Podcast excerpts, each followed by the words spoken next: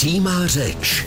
Aktuální témata v rozhovorech Českého rozhlasu České Budějovice. Úrazy, mozkové mrtvice, alergické reakce, srdeční příhody. To jsou jedny z nejčastějších příčin výjezdů jihočeských záchranářů. Na jejich práci se zblízka podíváme v dnešním pořadu Přímá řeč. Vítá vás Hanka Šoberová. Schopnost improvizace, akčnost, odvaha. Tak to jsou vlastnosti, které by neměly postrádat zdravotničtí záchranáři. A my se na jejich práci zaměříme v dnešním vydání pořadu Přímá řeč. Záchranná služba Jižní Čechy. Dobrý den. Ano. Mhm. Můžete mi říct adresu, poprosím. 256, výborně. A teď mi ještě povězte, je přivědomí, komunikuje. Mhm. A teda ještě to jméno si vemu. Mhm. Jednou z operátorek, která se vám ozve při vytočení linky 155, je Lenka Dvořáková. Dobrý den. Dobrý den. Lenko, právě jste ukončila jeden z mnoha dnešních hovorů. Co následuje po zavěšení? Jak ten případ potom předáváte dál, jak se zpracovává? Víceméně každý operátor, který přijímá, tak nikdy neví, co zazvoní. Jaká bude výzva, jestli se bude jednat o naléhavý stav akutní, anebo pouze o chronický potíže, který bohužel se nám v dnešní době hodně rozmáhají.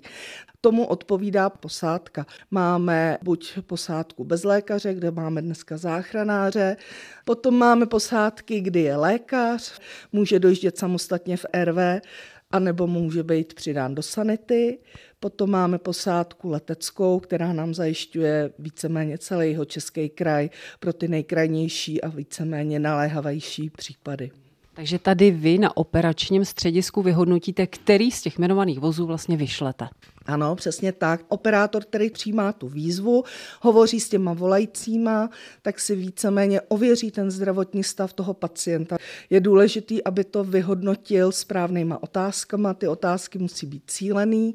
Někdy je důležitý si toho dotyčného, který je třeba postižený, si vzít i na telefon, protože vyhodnotíme třeba tu dušnost nejlépe tím, že s tím člověkem promluvíme, zeptáme se na další otázky ohledně třeba bolesti na hrudi a nebo naopak zase, když se bere výzva, kde se jedná o nějaký úraz u dětí, je důležité, aby byly ty rodiče sklidněný, dítě, aby nekřičelo, aby jsme se domluvili správně na adrese.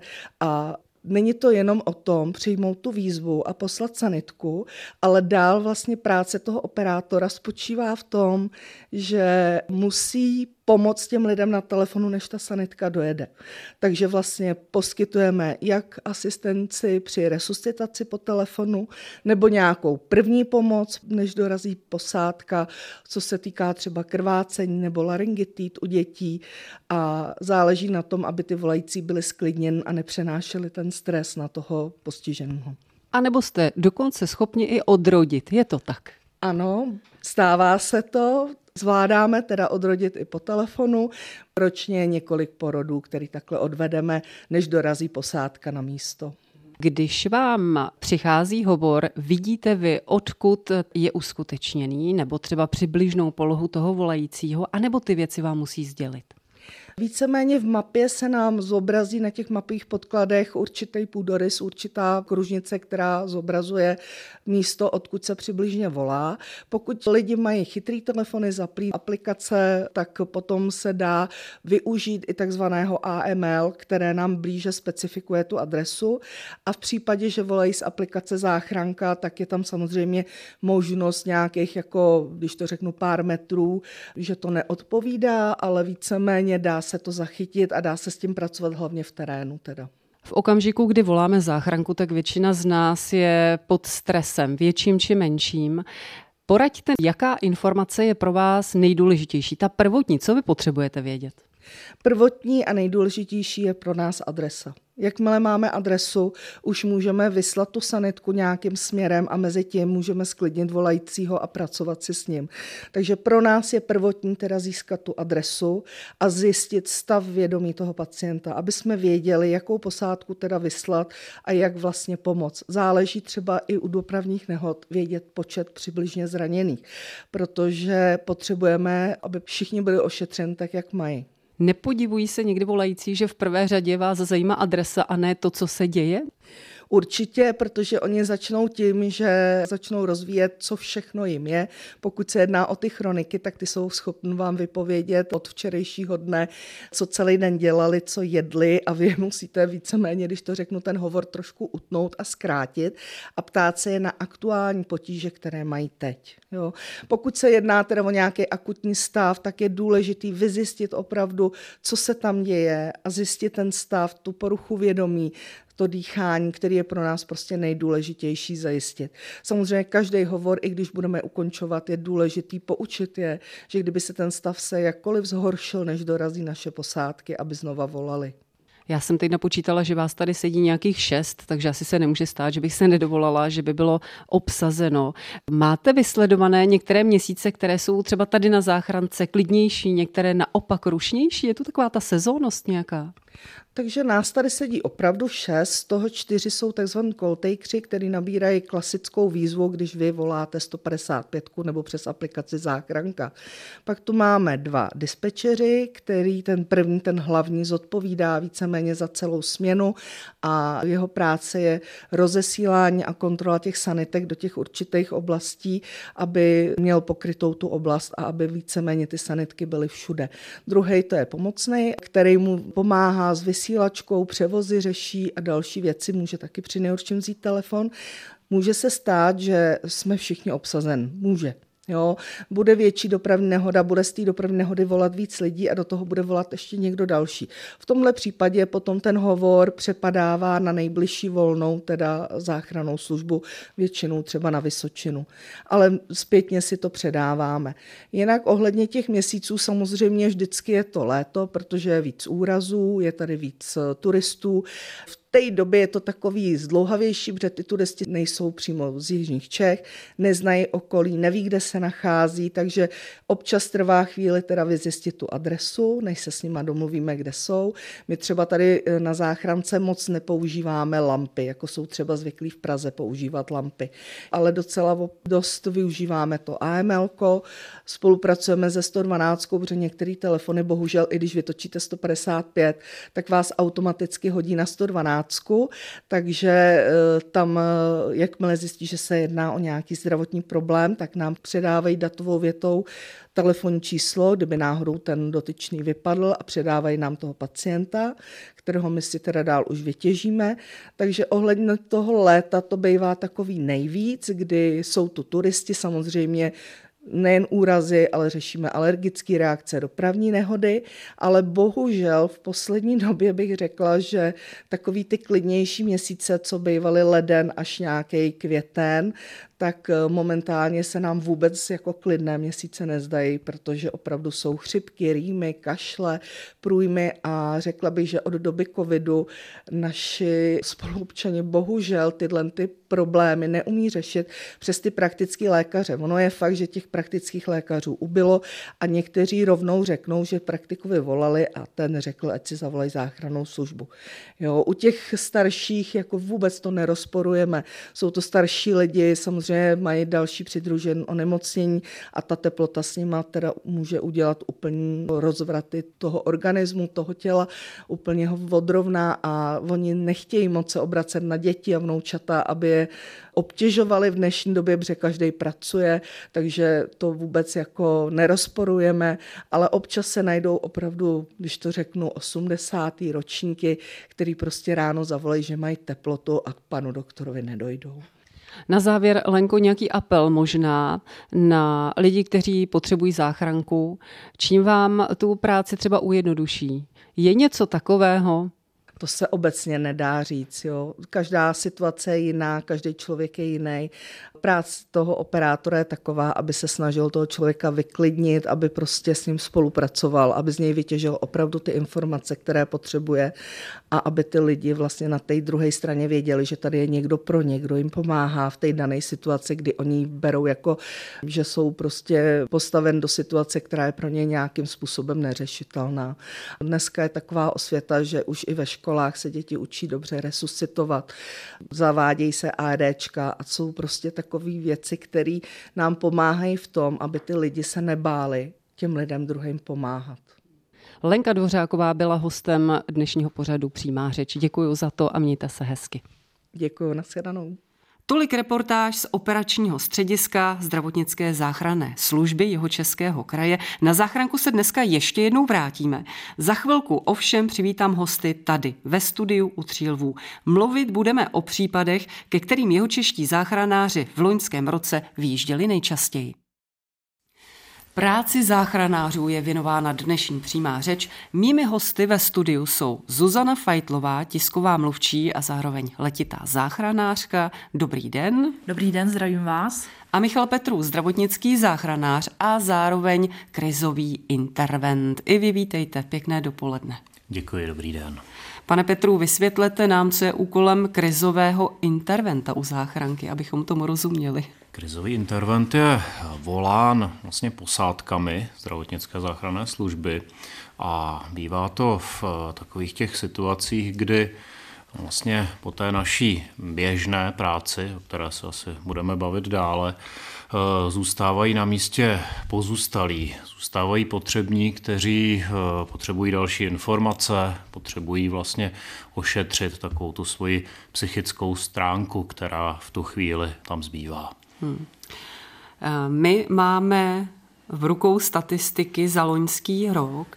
Ještě než se k ním dostaneme, Zuzko, kolik vlastně výjezdových základen má záchranka v rámci jeho českého kraje? Tak jeho česká záchranná služba má 33 eh, výjezdových základen.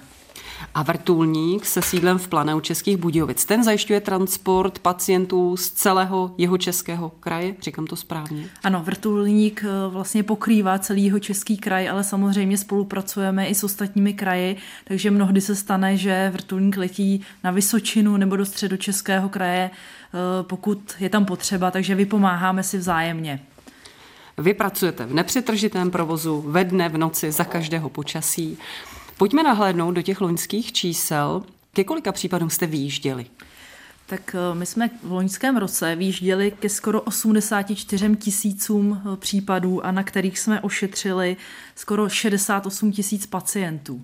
Hmm. Eh, známe i počet vzletů vrtulníků? Ano, i vzlety máme spočítané a vrtulník vzlétl skoro k 800 vzletů. Náhodou naježděné kilometry. Nemáte spočítané? Dokonce i to máme spočítáno a naše posádky během celého roku najezdily přes neskutečných 3 miliony kilometrů. Jaké jsou případy, ke kterým vyjíždíte úplně nejčastěji? Které to bývají? Tak to je možná jako pro mnohé matoucí, ale v podstatě nejčastější výjezdy záchranné služby jsou ke starším pacientům, eh, kteří mají nějaké interní obtíže, to znamená zvýšený tlak, eh, cukrovku, obtíže se srdcem a v podstatě dojde ke zhoršení jejich stávajícího stavu. Na druhou stranu úrazy předpokládám mají taky svou kolonku eh, v těch statistikách. Mm-hmm tak úrazům jsme výjížděli ve skoro 15 tisícům případů, ale těmi úrazy myslíme opravdu všechny, které si umíte představit, i v domácnosti, sportovní, na zahradě a také nám to jako kopíruje to, co se děje jako venku, jaké počasí, takže máme pak sezónu zahrádkářských úrazů a podobně, pak třeba přes zimu jsou takové ty halové sporty, takže tam zase jezdíme více přes zimu a podobně. Na sjezdovky, lyžaři a podobně. Určitě, určitě, díky hmm. za doplnění. Zaznamenali jste v té statistice za loňský rok nějaké výrazné změny oproti tomu roku předchozímu? Tak Určitě jako nejvýznamnější změna je, že nám narostl počet dopravních nehod, která se bohužel neobešla bez zranění. A to se nám také jako propsalo eh, do toho denního průměru. My denně vyjíždíme zhruba k devíti dopravním nehodám, kde je zranění.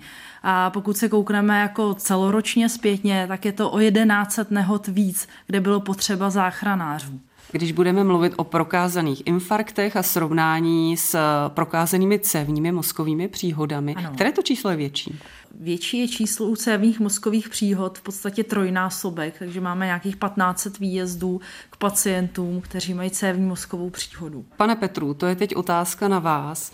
Eh, možná si naši posluchači mnohdy nejsou jistí, jestli už je ten správný čas zavolat záchranku, protože někdy třeba někdo z rodiny začne špatně mluvit a nic jiného se mu vlastně neděje, ale mm, poraďte nám, kdy je skutečně už čas trošku spozornět a záchranku skutečně zavolat, protože se může jednat o vážné onemocnění. A jak jsme mohli slyšet, ta cévní mozková příhoda není ojedinělá. Určitě není ojedinělá a tady právě hraje čas svoji významnou roli. Čili pokud, jak jste zmínila, má eh, ten postižení nějakou poruchu řeči a často to bývá tak, že ho při té poruše řeči zastihne jeho příbuzný, blízký, takže to pozná velmi dobře. Takže to je určitě věc, kdyby se na nás měl obrátit co nejdříve. Další taková velká množina těch příznaků cévních mozkových příhod se týká obličeje jako takového. Tam uvidíte, když vyzvete toho postiženého, aby zapískal, vycenil zuby, prostě pohnul rty, tak uvidíte asymetrii na levé a na pravé straně. To je, myslím, velmi dobře vidět. A zase, pokud je to blízký, pokud je to příbuzný, tak toho člověka zná, takže ho to hned tak jako trkne. No a eh, poslední věc eh, je eh, slabá jedna strana. Vyzvete toho postiženého, aby vám stiskl oběma rukama a zjistíte, že ta jedna strana je slabá. Pak je to určitě proto, abyste volali nás. Jak už tady zaznělo, v tomto případě hraje rozhodující roli hlavně čas, to znamená, že pokud vám někdo nahlásí takový případ, je to jedna z těch událostí, Zuzko, ke které se výjíždí s takovou tou velkou naléhavostí? Ano, zpravidla to tak bývá. Máme tedy eh, tři naléhavosti. Pokud eh, mohu mluvit za zdravotnické operační středisko, tak cévní mozkovou příhodu nám dávají vždycky s vyšší naléhavostí. Mm-hmm. A do této naléhavosti, do té vyšší, patří určitě i problémy se srdcem. Opět se obracím na vás, pane Petru. Takový ten zdvižený prst, ano, někdy jsou jasné signály o tom, že má člověk problémy se srdcem, nemůže dýchat, ale někdy člověka bolí záda a každý má možná jiný práh té bolestivosti. Můžeme zmínit nějaké ty příznaky, kdy už by měl člověk spozornit? Na rozdíl tady od té cévní mozkové příhody, to srdce většinou bolí. Čili lidé tohle řeší. Cévní mozkovou příhodu občas odkládají s tím, že to přejde ale ty srdeční problémy bývají většinou doprovázeny opravdu bolestmi na hrudi jako takovými a to člověk spozorní výjimečně, tam to procento bude opravdu velmi nízké, se ty srdeční problémy projevují bolestmi zad, bolestmi břicha, ale řekl bych, že dominantně to bývají bolesti na hrudi nebo dušnost a to lidi volají, hmm. myslím hned. A případ, kdy je potřeba mnohdy také zavolat eh, rychlou zdravotnickou záchrannou službu, jsou alergické reakce. I ty se, Zuzko, objevily ve vašich statistikách za loňský rok? Ano, ty jsme právě vytáhli ze statistiky, protože je to zajímavé číslo a možná než ho řeknu, tak je potřeba zmínit, že opět jsou to alergické reakce jako napříč na příštím spektrem, takže se jedná o reakce na bodnutí hmyzu, potravinové alergie, ale i také alergické reakce na, my tomu říkáme, neznámá noxa, že vlastně nevíme, co to způsobilo, ale ten pacient má alergickou reakci. A teď už vám prozradím to číslo a my jsme ošetřili za loňský rok skoro tisíc alergických reakcí. Samozřejmě stoupá nám to zase, když je sezóna, že jo, kdy přibývá bodavého hmyzu, ale jezdíme k ním celý rok. Jak se, pane Petru, takovéto alergické reakce mohou projevovat? Je to velká paleta příznaků od eh, takových těch běžných eh, štípanců, začervenání a podobně, až po takové velmi dramatické stavy, kdy člověk eh, přestává dýchat a v podstatě se mu rozpadá oběh krevní. Hmm. Pokud dojde skutečně k takové té velké reakci, kdy člověk oteče a už nemůže třeba i dýchat, Jakou má člověk poskytnout první pomoc, aby zachránil na místě tomu člověku život? Protože tady určitě ten čas je hodně rozhodující. Dá se něco podniknout, pomoci nebo zpomalit tu reakci? Určitě, pokud ten postižený cítí otok v hrdle třeba, tak je s výhodou cucat led. Ten chlad trošku pomůže, hm, aby ten otok oplaskl, čili zase do té doby, než my dorazíme, máme čas na to, a ten postižený dostane čas na to, aby dýchal lépe A pochopitelně tady bych apeloval, pokud jsou to ty dramatické příznaky, tak volat hned. Jednu z událostí, ke které eh, bývá přivolána zdravotnická záchranná služba, jsou popáleniny. Zuzko, zaznamenali jste v loňském roce? Ano, bohužel tato statistika nám moc jako neklesá a stále jezdíme nejen k popáleným, ale také k opařeným pacientům a jako nejčastější jsou to bohužel dětští pacienti, kteří se opařili uh, horkým čajem, kávou a podobně a vždycky jako říkáme, že tohle je mžik, já to dítě můžu hlídat sebe víc, ale prostě stane se to, tak eh, možná jako mějte tohle na paměti, že fakt stačí málo, stačí se na chvíli otočit a dítě je opařené a opravdu většina těch takřka 300 výjezdů k těm popáleným pacientům jsou dětští pacienti, kteří se v domácnosti něčím takovýmhle opařili, polili a podobně. Hmm.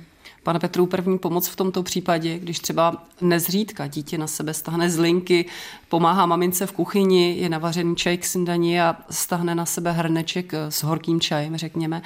Ta úplně první pomoc. To je opravdu mžik a e, první pomoc tady chladit to místo, ale pozor s velkým vykřičníkem. Pokud je to dítě malé, tak ho zase nepodchladit. Čili chlaďte to místo studenou vodou, ale e, takové ty nápady potápět celé dítě do studené vody a podobně není dobře. Po písničce se v pořadu přímá řeč vrátíme na základnou zdravotnické záchranné služby, tentokrát nikoli na operační středisko, ale oslovíme jednoho z řidičů záchranky. Počkejte si na to.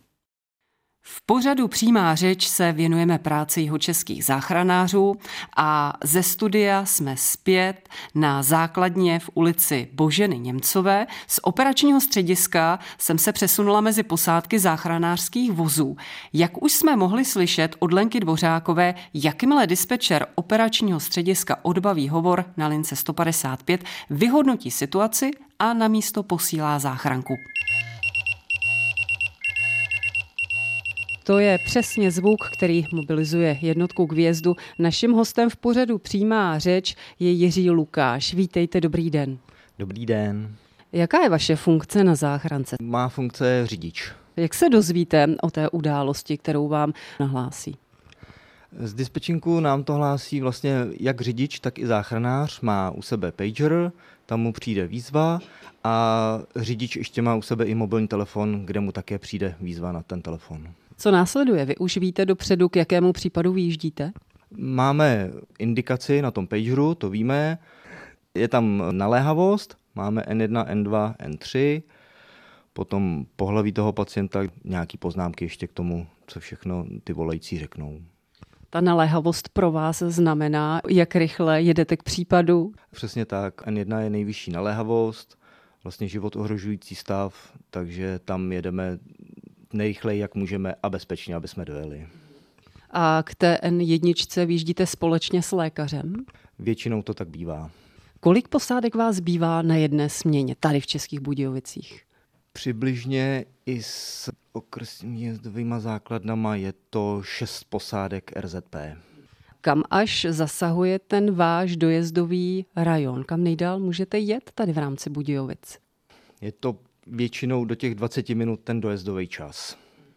A do jaké doby od převzetí toho případu, tedy od zapípání toho pageru, vy musíte být u auta připravení? Dle zákona máme na to od přijetí výzvy dvě minuty.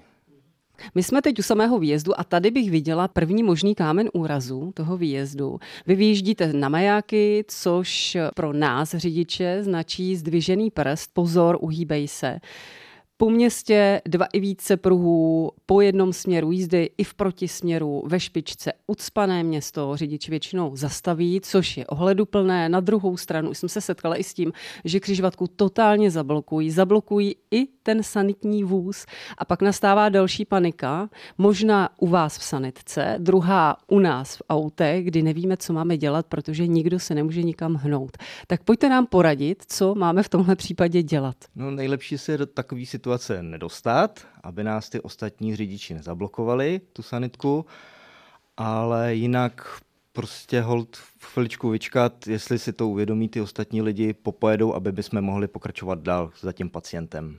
Druhý kámen úrazu pak může nastat i mimo město, protože my velmi často zastavujeme ale možná i to pro vás může být někdy problém, nedomýšlíme v jakém místě. Někdy je lepší ne zastavit, ale zpomalit, upozornit směrovkou, že o nás víte, my bezpečně předjedeme a můžeme pokračovat dál.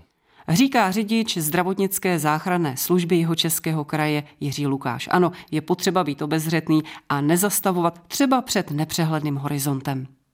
V pořadu Přímá řeč se věnujeme práci jeho českých záchranářů.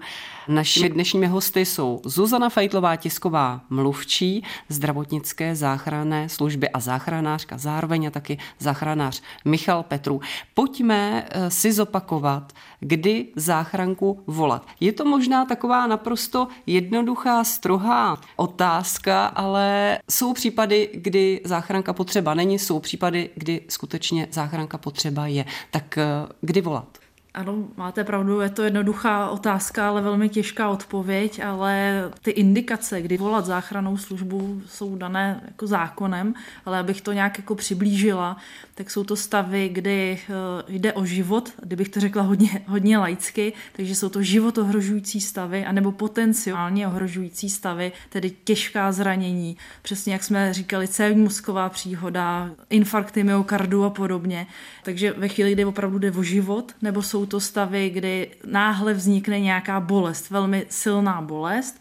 Také jsou to stavy, které se týkají duševního zdraví, pokud máte někoho, kdo ani se nemusí jako léčit takhle, ale jeho duševní stav najednou ohrožuje jeho anebo okolí, tak to je taky důvod, proč volá záchranou službu. Než přijede záchranka, eh, pokud ji povoláme, poraďte, co si připravit. Máme mít nachystaný seznam léků, tašku do nemocnice, pomůže vám to, nepomůže, urychlí to tu práci záchranářům? tak samozřejmě závisí na stavu pacienta, ale určitě doporučujeme eh, mít připravené doklady, kartičku pojišťovny občanku, tu potřebujeme zajít do nemocnice a určitě seznam léků, pokud se pacient s něčím léčí, a samozřejmě pokud je tam někdo blízký a, a má na to čas a nepotřebuje poskytovat zrovna první pomoc, tak zbalit nějaké základní věci pacientovi do nemocnice, protože my opravdu nemůžeme čekat, až se zbalí taška. Eh, oba dva, jak Zuzka Fajtlová, tak Michal Petrů pracují jako zdravotničtí záchranáři. Vy pracujete většinou s lidmi, kteří mají bolest, eh, ať už fyzickou nebo duševní. A tak si říkám, jestli při té vaší práci zažíváte i hezké chvíle, nějaké hřejivé. Za mě jsou to chvíle, kdy víme, že ta naše práce má smysl, tedy když třeba i ten výjezd je náročný, ale víme, že se to povedlo, že se i třeba zpětně dozvíme, že pacient díky tomu přežil, nebo jsou to výjezdy, kdy se nám podaří jako včas diagnostikovat nějaký závažný stav, který třeba úplně tak na první chvíli nevypadal a díky té včasné diagnostice a správnému směřování pacienta mu vlastně koupíme čas a tím ho zachráníme. To je minimálně jako pro mě obrovská satisfakce vždycky. Jak to máte vy, pane Petru? Asi velmi podobně, jenom bych možná zmínil to, že ta radost té práce někdy bývá taková odložená, že se dozvídáme o těch pacientech, jak dopadly až později, ale určitě tyhle ty stavy, kdy něco odhalíme, na první pohled to nebylo tak jasné a vezeme toho pacienta tam, kam patří. Ne hned třeba do první nemocnice a tím mu skutečně dáme mnohem větší šanci. Děkuji za váš čas, za vaši návštěvu u nás ve studiu a za práci, kterou odvádíte. Hodně štěstí a naslyšenou. Děkujeme za pozvání a moc vám přejeme, abyste nás nepotřebovali. Naschledanou. Děkuji za pozvání, naschledanou.